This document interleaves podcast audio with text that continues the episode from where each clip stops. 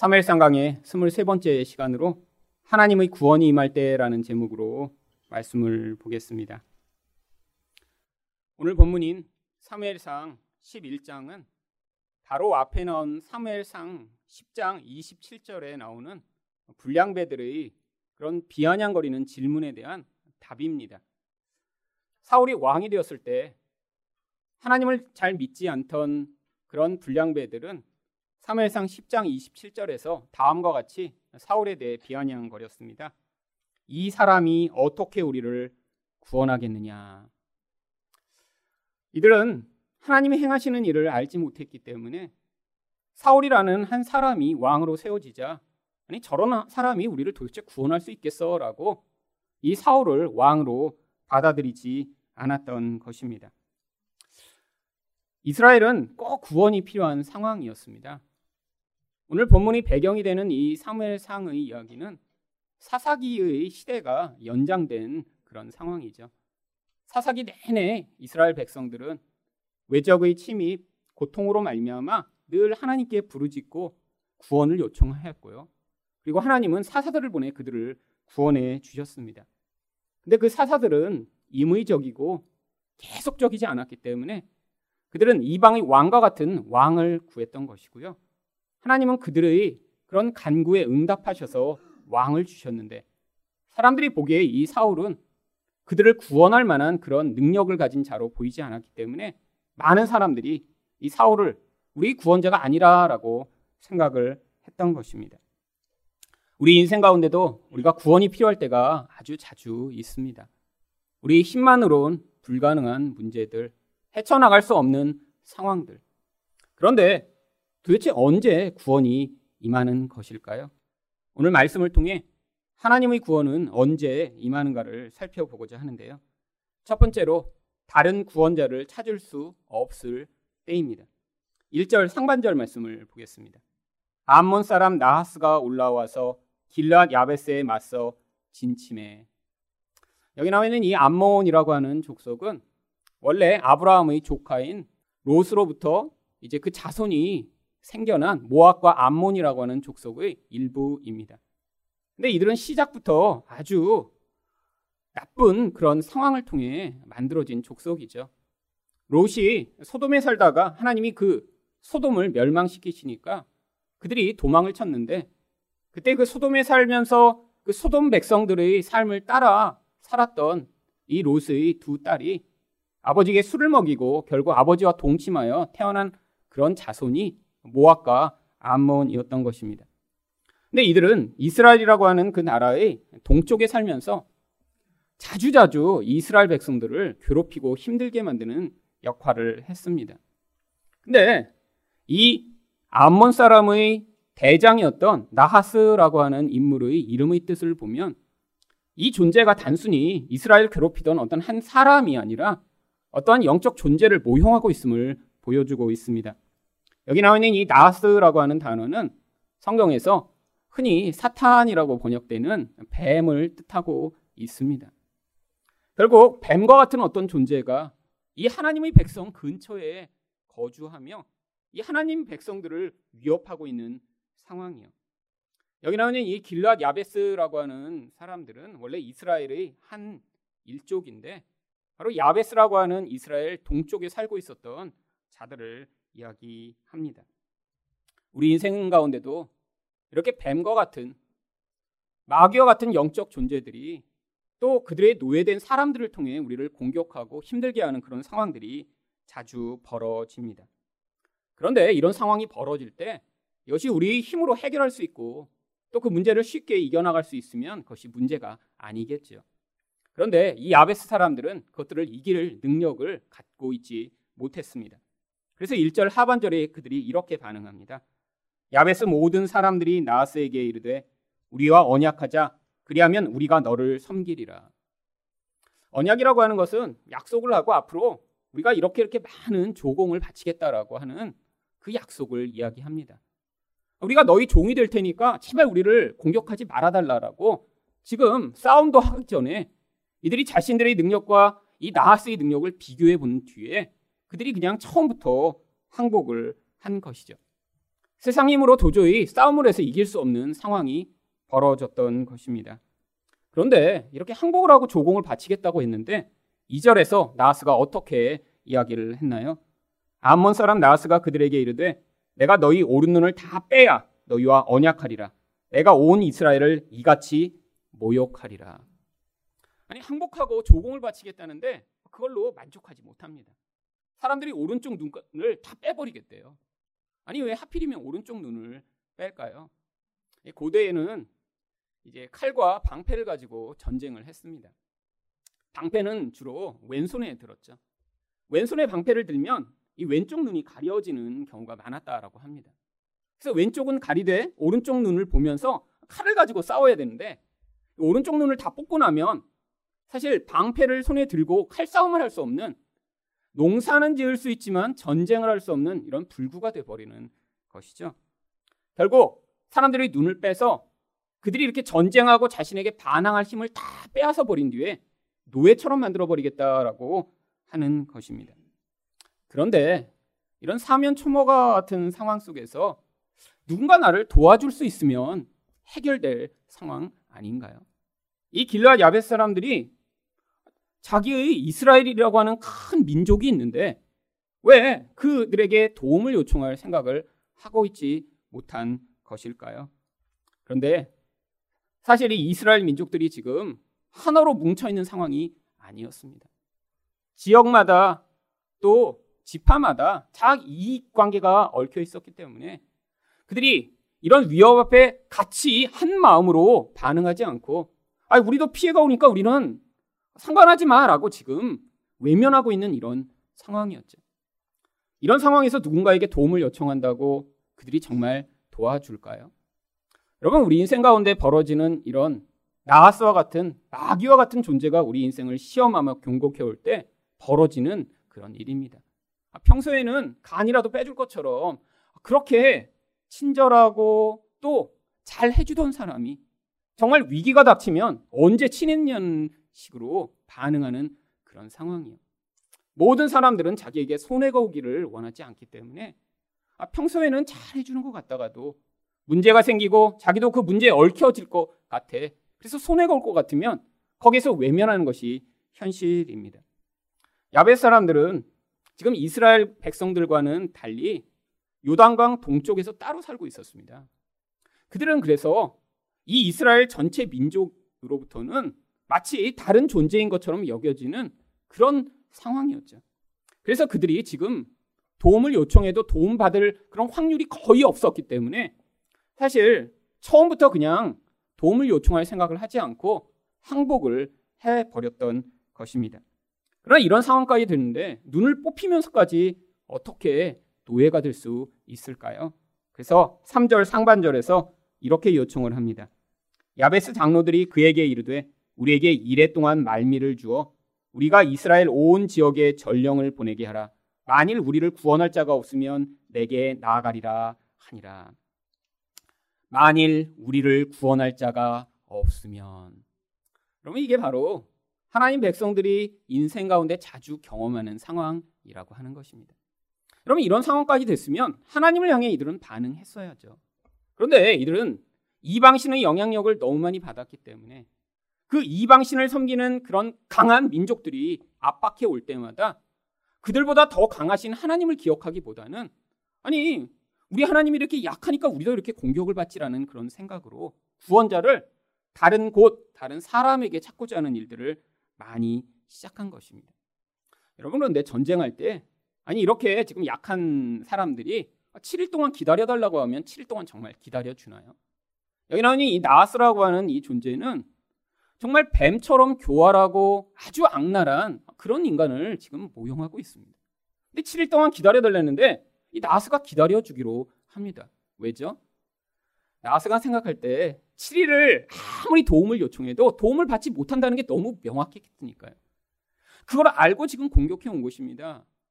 이 길라 야베스 사람들은 내가 이렇게 공격을 하고 노예로 삼으면 아무도 도움을 요청하지 못하다가 결국에는 망하게 될 거라는 사실을 너무 명확했기 때문에 오히려 그들이 더 좌절하고 더 절망한 채로 7일을 후에 자신에게 나오도록 기다렸던 것이죠. 그런데 여러분 이 상황들을 그래서 이스라엘 전 지파에 알렸더니 어떤 상황이 벌어졌나요? 4절입니다.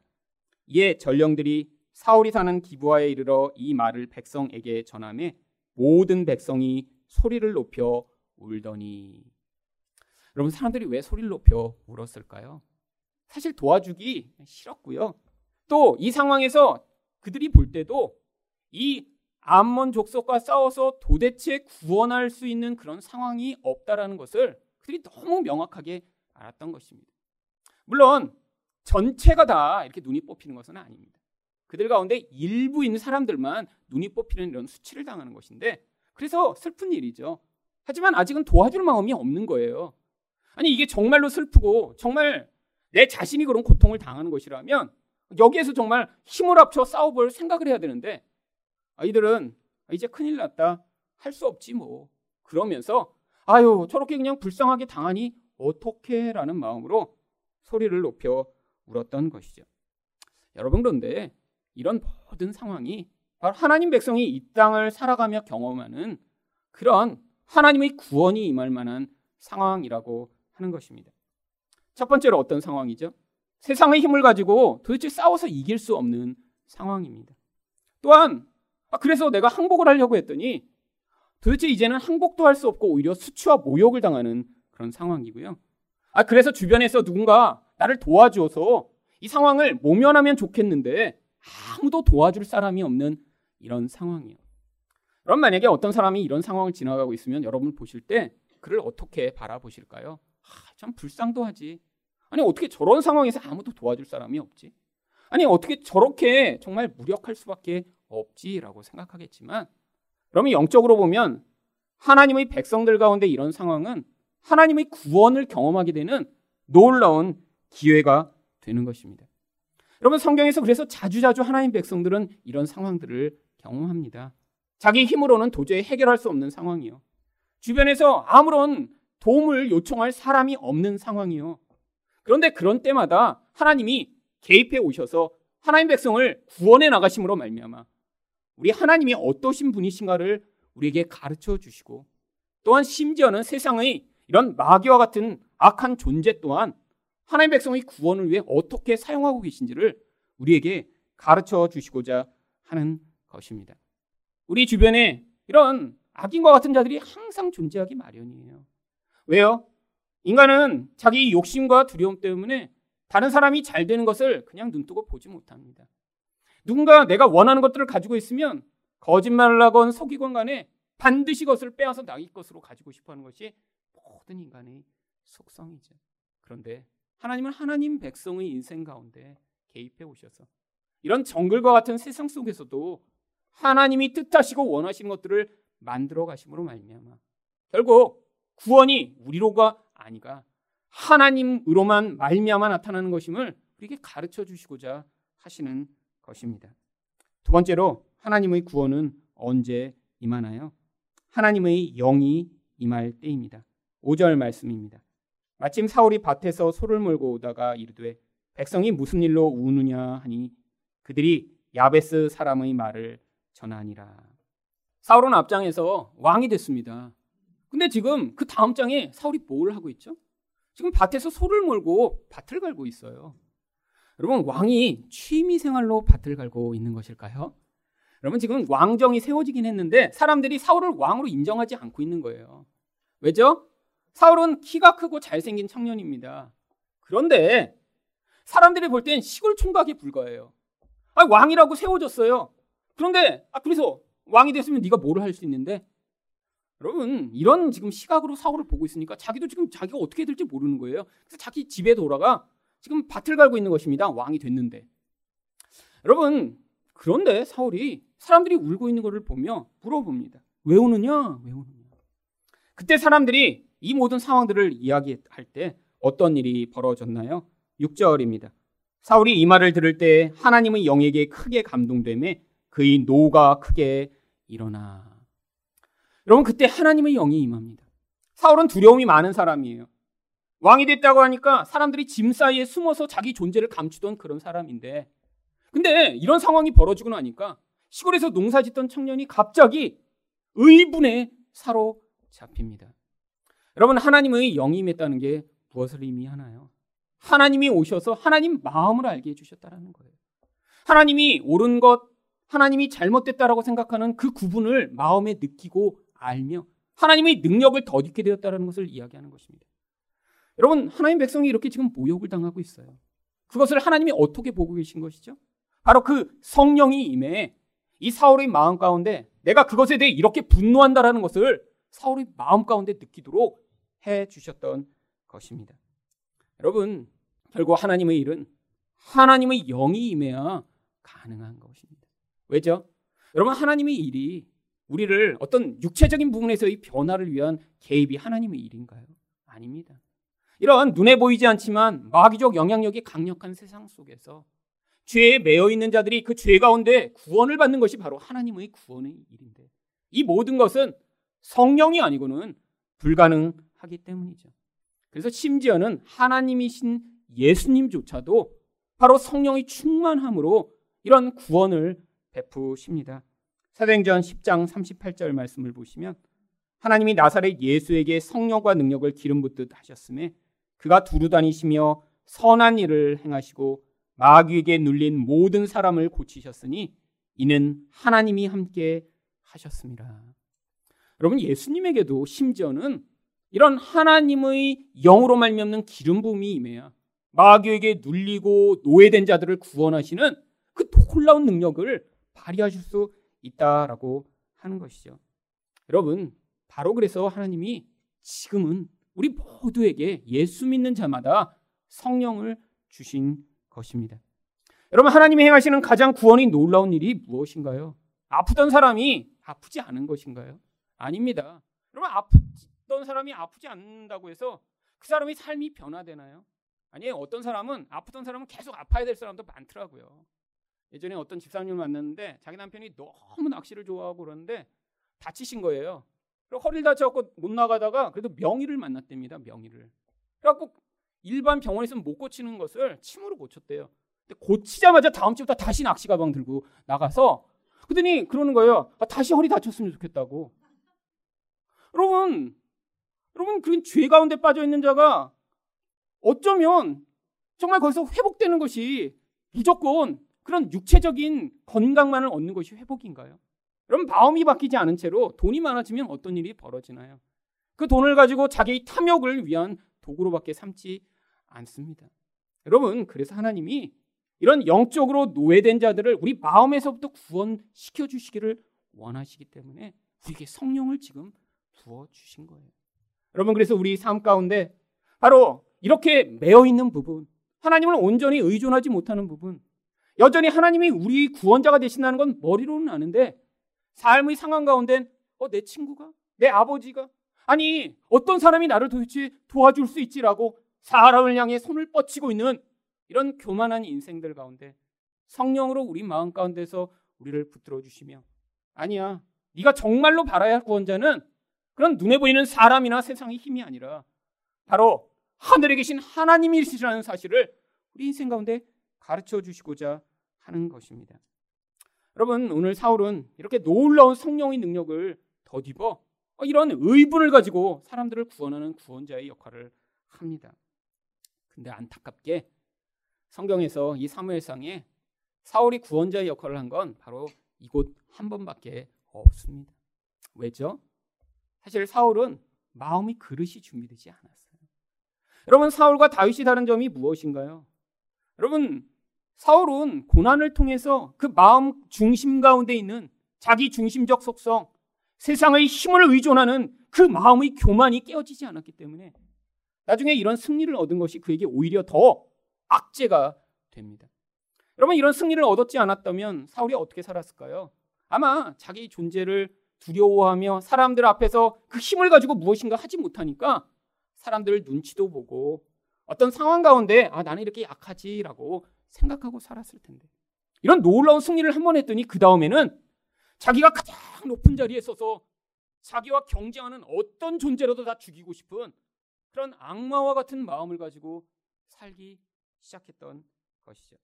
그럼에도 불구하고 하나님은 이제 이 이스라엘 가운데 왕정이 시작되어야 하기 때문에 그래서 이 사울에게도 기름을 부어 이런 하나님의 놀라운 구원의 일을 시작하셨던 것입니다. 그때 이렇게 의분에 사로잡혔던 사울이 한 일이 무엇이냐면 7절 상반절입니다. 한 결의의 소를 잡아 각을 뜨고 전령들의 손으로 그것을 이스라엘 모든 지역에 두루 보내어 이르되 누구든지 나와서 사울과 사무엘을 따르지 아니하면 그의 소들도 이와 같이 하리라. 왜 각을 떴을까요? 시각적으로 사람들에게 두려움을 주기 위해서입니다. 그런데 사람들에게 뭐라고 그 전쟁의 자리로 나오라고 초대를 했냐면 바로 너네들이 재산에 이렇게 손해를 줄 것이라고 협박을 하죠. 그런데 이게 통합니다. 여러분, 사람들은 다 지금 두려워서 전쟁에 못 참여하는 거예요. 가면 죽을까 봐요. 나도 저렇게 눈이 뽑히면 어떻게 하지? 지금 다 서로 자기 이익을 챙기며 두려워하고 있는 상황이에요. 그런데 여러분 이 두려움을 어떻게 이길 수 있나요? 바로 하나님의 두려움이 임해야 이 모든 두려움을 이깁니다. 여러분 세상 힘을 이기는 것, 여러분 우리가 돈을 더 많이 가지면 세상에 돈 때문에 힘들어하는 그 고통을 우리가 벗어날 수 있나요? 아니 권력을 가진 사람 때문에 힘든데 그 권력을 가진 사람보다 더 높은 자리에 가, 면 그러면 그 권력이 가져오는 그 어려움을 이길 수 있나요? 아니에요. 여러분 하나님 백성이 이 모든 세상에 대한 두려움을 이길 수 있는 유일한 방법은 눈에 보이는 세상보다 강하신 우리 전능하신 하나님을 두려워하는 것입니다. 여러분 그래서 성경에서 계속해서 여호와를 경외하라라고 이야기를 하고 있는 것이죠. 여러분 경외가 무엇인가요? 우리 하나님의 능력을 알기 때문에 그분이 얼마나 크신지 얼마나 거대하시고 강하신 분이신지 알기 때문에 그 강력한 힘에 대한 반응을 하는 것을 경외라고 이야기를 하는 것입니다. 여러분, 하나님을 경외하지 않으면 우리는 늘 세상을 두려워하게 돼 있어요. 하나님을 경외하지 않으면 사람을 두려워하게 돼 있어요. 하나님을 경외하지 않으면 미래를 끊임없이 두려워하며 살게 되어 있습니다. 여러분, 이 두려움에 매여 있는 자들, 이들이 하나님을 믿음으로 말미암아 그 두려움의 자리로부터 구원을 얻게 되는 것, 이것을 위해 지금 하나님이 하나님의 성령으로 우리 인생에 지금 개입해 오고 계신 것이죠. 여러분, 그래서 여러분 성령을 더 충만하게 부어달라고 기도하셔야 됩니다. 하나님, 저는 두려워하는 게 많습니다. 하나님, 제가 나이가 들어서 더 아프면 어떻게 하죠? 하나님, 내가 나이가 들었는데 내가 이렇게 만들어 놓은 이 모든 것들이 다 사라져 버리면 어떻게 하죠? 하나님, 아, 미래에 이런 재난이 닥쳐서 무슨 일이 벌어지면 어떻게 하죠? 여러분, 외국에 가보면 이민 온 사람들 가운데 한국이 전쟁 날까봐 이민 온 분들이 꽤 많아요, 생각보다. 신기합니다. 여기 사는 사람들은 별로 안 무서워하는데 외국에는 되게 무서워합니다. 막 그래서 한국에서 뭐 했다 그러면 막 외국에서 이미 전쟁 날 것 같아요. 여러분 근데 두려움 때문에 자기 고향을 떠난 거죠. 여러분 그런데 그렇게 두려움 때문에 떠났더니 거기서는 하나도 두려워하지 않고 잘 살고 있나요? 아니요. 이민 간분들 많이 힘들어합니다. 아니 여기서 그 노력과 그 열심으로 살았으면 10배쯤 성공했을 것이라고 다 얘기해요. 얼마나 힘든지 얼마나. 여러분 두려움이 대가를 치르는 것이죠. 이게 바로 세상에 노예되는 것입니다. 세상은 우리를 끊임없이 두렵게 만들어요. 하나님의 뜻을 행하지 못하게 만들고 그 두려움에 사로잡혀 세상을 벌벌벌벌 떨며 살아가도록 만드는데 여러분 이 모든 것에서 우리가 자유롭게 되는 것이 바로 우리 하나님이 어떠신 분이신지 알아서 그 하나님을 두려워하는 자리에 서게 되는 것입니다. 마지막으로 하나님의 구원은 언제 임하나요? 겸손하게 한 마음을 품을 때입니다. 7절 하반절입니다. 여호와의 두려움이 백성에게 임함에 그들이 한 사람 같이 나온지라. 여러분 성경이 왜 한 사람처럼 나왔다라고 할까요? 지금 이전에는 천 사람이면 천 사람, 만 사람이면 만 사람이 다 마음이 다 갈갈이 찢어졌던 거예요. 그러니까 하나 될 수 없었던 것입니다. 여러분 이스라엘 백성이 이들을 공격하는 적들보다 훨씬 더 큰 민족입니다. 근데도 이들이 마음이 나뉘어 있으니까 도저히 싸울 수 없었던 것이죠. 왜 마음들이 이렇게 나뉘어 있었나요? 이들이 지금 하나님을 온전하게 믿고 있지 못해서입니다. 세상의 힘을 가지고 자기들을 바라보고 적들을 바라보니까 거기서는 지금 벌벌벌벌 떨며 마음이 다 나뉘어 있던 거죠. 여러분, 이게 바로 교만입니다. 여러분 벌벌벌 떨며 내가 가진 힘을 의지함으로 말미암아 두려워하는 상황에 빠져 있는 그 모습이 바로 교만이에요. 여러분 성경이 얘기하는 교만은 내가 뭘 많이 가지고 있다고 잘난 체하는 것만을 이야기하는 것이 아닙니다.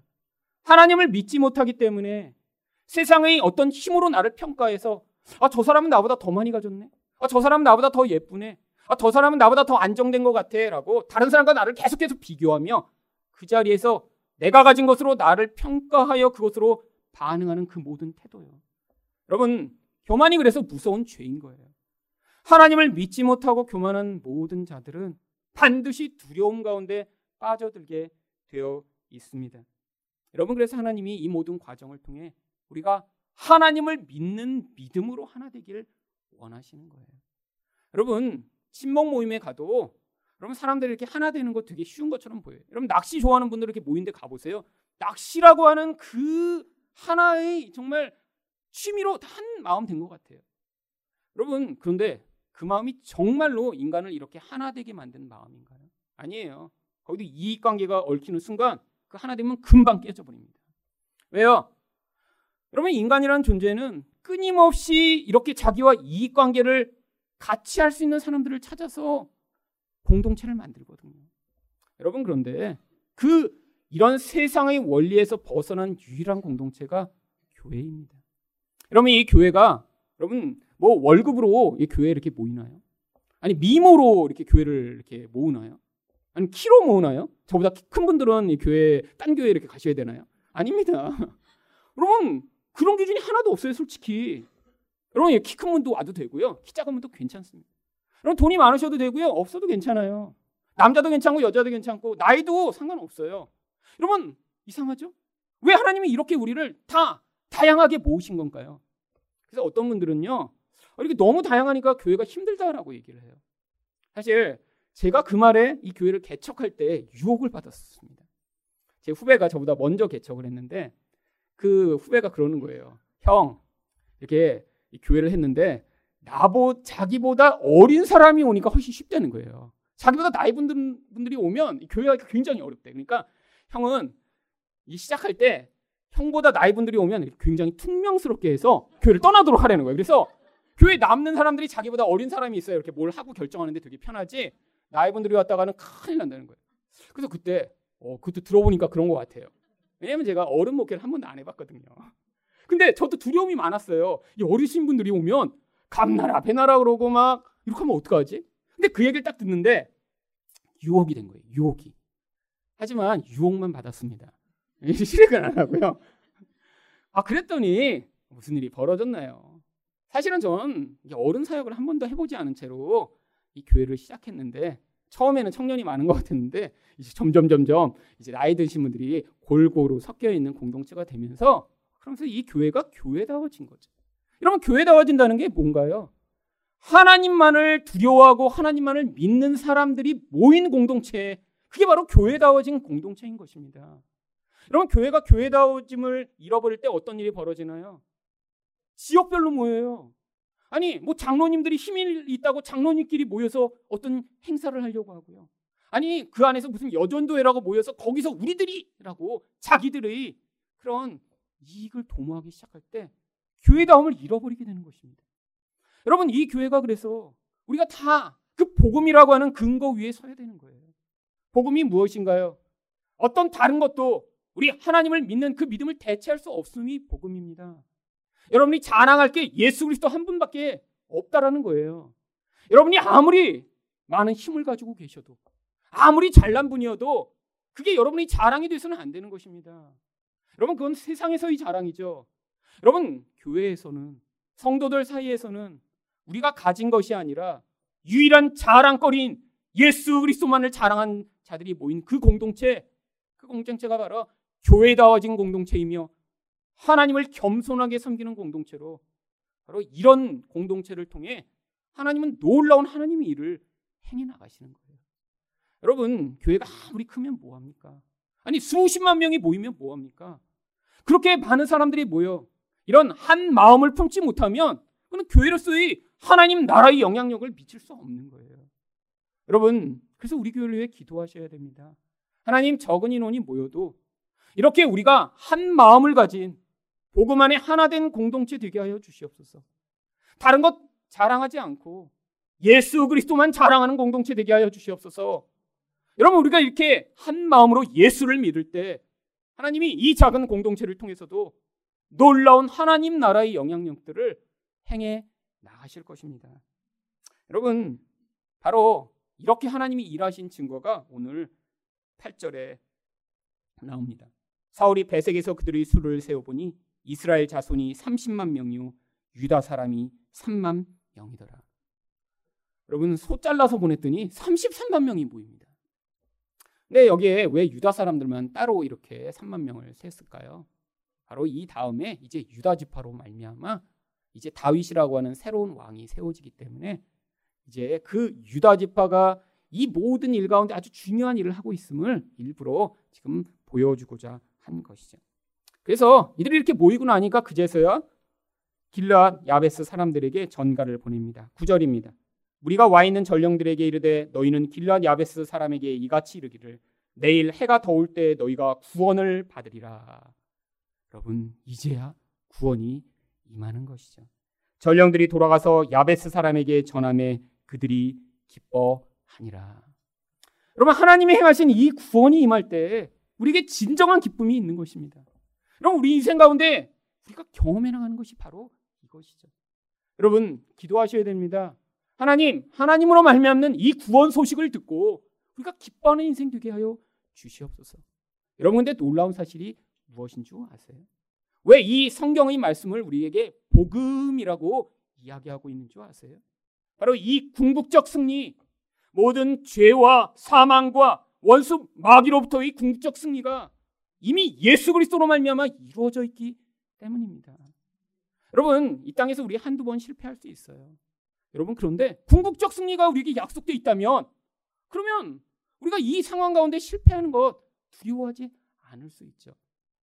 솔직히 지금 오늘 아침에 벌어지고 있는 이 컬링 결과가 어떻게 됐는지 무척 궁금합니다. 아, 그저께 일본이랑 할 때 온 몸에 이렇게 너무 긴장을 해서 피가 안 돌면서 몸이 차지는 거예요. 나중에 질까봐. 여러분 근데 제가 이건 결과를 모르니까 그렇죠. 이제 알고 오신 분도 계시겠지만 그럼 제가 만약 결과를 알고 있어요. 그래서 아 금메달이야 목메달이 알고 있으면 여러분 그 긴장할까요? 중간에 오 1대 서로 쳐? 아니죠. 그럼 우리 이미 다 답을 가지고 있어요. 우리 인생의 궁극이 무엇인가요? 여러분 승리입니다. 왜? 예수 그리스도가 승리하셨으니까요. 여러분 마귀로부터 우리를 구원해 주셨고요. 죄로부터 구원해 주셨고요. 죽음으로부터 우리를 구원해 주셨어요. 근데 그 결과가 주어지고 그 다음에 우리는 1라운드에서는 실패할 수 있고요. 2라운드에서는 조금 점수를 얻을 수도 있고요. 그러다 3라운드에서 다시 실패할 수도 있죠. 그런데 마지막이 이런 놀라운 승리로 우리에게 주어져 있기 때문에 바로 이 하나님의 말씀이 우리에게 기쁜 소식인 복음인 것입니다. 여러분, 그래서 우리 인생 가운데 한 가지 상황과 사건으로 말미암아 우리가 슬퍼하거나 좌절할 필요가 없는 거예요. 여러분 한 번 실패할 수 있습니다. 아니 두 번 실패할 수도 있어요. 그런데 예수가 승리하신 그 승리로 말미암아 우리에게 궁극적 승리가 약속되어 있기 때문에 여러분 그 상황으로 우리가 슬퍼하며 좌절하지 않아도 되는 것이죠. 여러분 그래서 10절에서 길라 야벳 사람들이 적들을 향해 당당하게 이야기합니다. 야벳 사람들이 이에 이르되 우리가 내일 너희에게 나아가리니 너희 생각에 좋을 대로 우리에게 다 행하라. 여러분, 이 말을 하는 이 야벳 사람들은 얼마나 담담했을까요? 두려워 떨며 어, 정말 내일이면 어떻게 될까라는 것이 아니라 그래 니네 하고 싶은 대로 해봐 하지만 못할 걸 이런 마음으로 지금 나가서 당당하게 얘기한 거예요. 근데 결과가 어떻게 주어집니까? 11절입니다. 이튿날 사울이 백성을 3대로 나누고 새벽에 적진 한가운데로 들어가서 날이 더울 때까지 암몬 사람들을 침해 남은 자가 다 흩어져서 둘도 함께 한 자가 없었더라. 여러분, 새벽에 구원이 임합니다. 여러분, 성경에서 바로 이 새벽의 시간, 보케르라고 하는 이 시간이 어둠이 사라지고 빛이 시작되는 바로 그때를 이야기해요. 근데 성경에서 이 새벽의 시간이 바로 하나님의 구원이 임하는 시간인 것입니다. 우리 인생 가운데도 어둠이 가득할 때가 많아요. 여러분, 이 나스라고 하는 이런 뱀과 같은 인간이 우리를 배신하고 힘들게 할 때 반드시 경험하게 되어 있죠. 여러분, 우리 인생 가운데 많은 어려움과 고통들을 경험한 그 어둠의 시간 가운데 하나님이 이렇게 성령으로 말미암아 우리를 구원하시는 날이 반드시 찾아온다라고 하는 것입니다. 여러분, 이 구원의 이야기가 그래서 여기에 기록된 거예요. 여러분, 하나님의 구원이 언제 임하는지 궁금하시죠? 힘든 상황들을 지나실 때마다 언제 빛이 다시 찾아올지 고민되시죠? 여러분, 우리가 정말 우리 다른 모든 구원자를 내려놓았을 때 그때 구원이 임합니다. 우리가 성령으로 충만하게 돼요. 그 하나님의 영의 인도함을 받을 때 구원이 임하게 되고요. 바로 우리 인생 가운데 이렇게 이스라엘 백성들처럼 바로 한 마음을 품고 겸손하게 하나님을 의존할 때 구원이 임하게 되는 것이죠. 여러분 근데 이 사람들의 여론은 너무 쉽게 변합니다. 앞에서는 아, 저 사람이 우리를 구원하겠어? 라고 했던 사람들이 12절에서 어떻게 돌변하나요? 백성이 사무엘에게 이르되 사울이 어찌 우리를 다스리겠느냐 한 자가 누구이니까 그들을 끌어내소서 우리가 죽이겠나이다. 여러분 바로 전에 저 인간이 구원하겠어?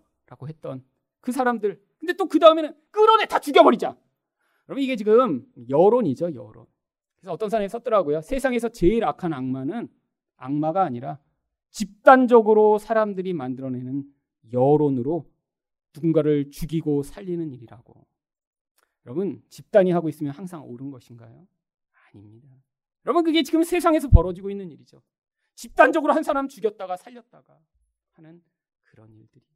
그런데 그때 사울이 어떻게 반응하나요? 13절입니다. 사울이 이르되 이날에는 사람을 죽이지 못하리니 여호와께서 오늘 우리 이스라엘 중에 구원을 베푸셨음이니이다. 여러분, 사울이 처음이자 마지막으로 하나님이 구원하셨다라고 인정하는 바로 그 순간입니다.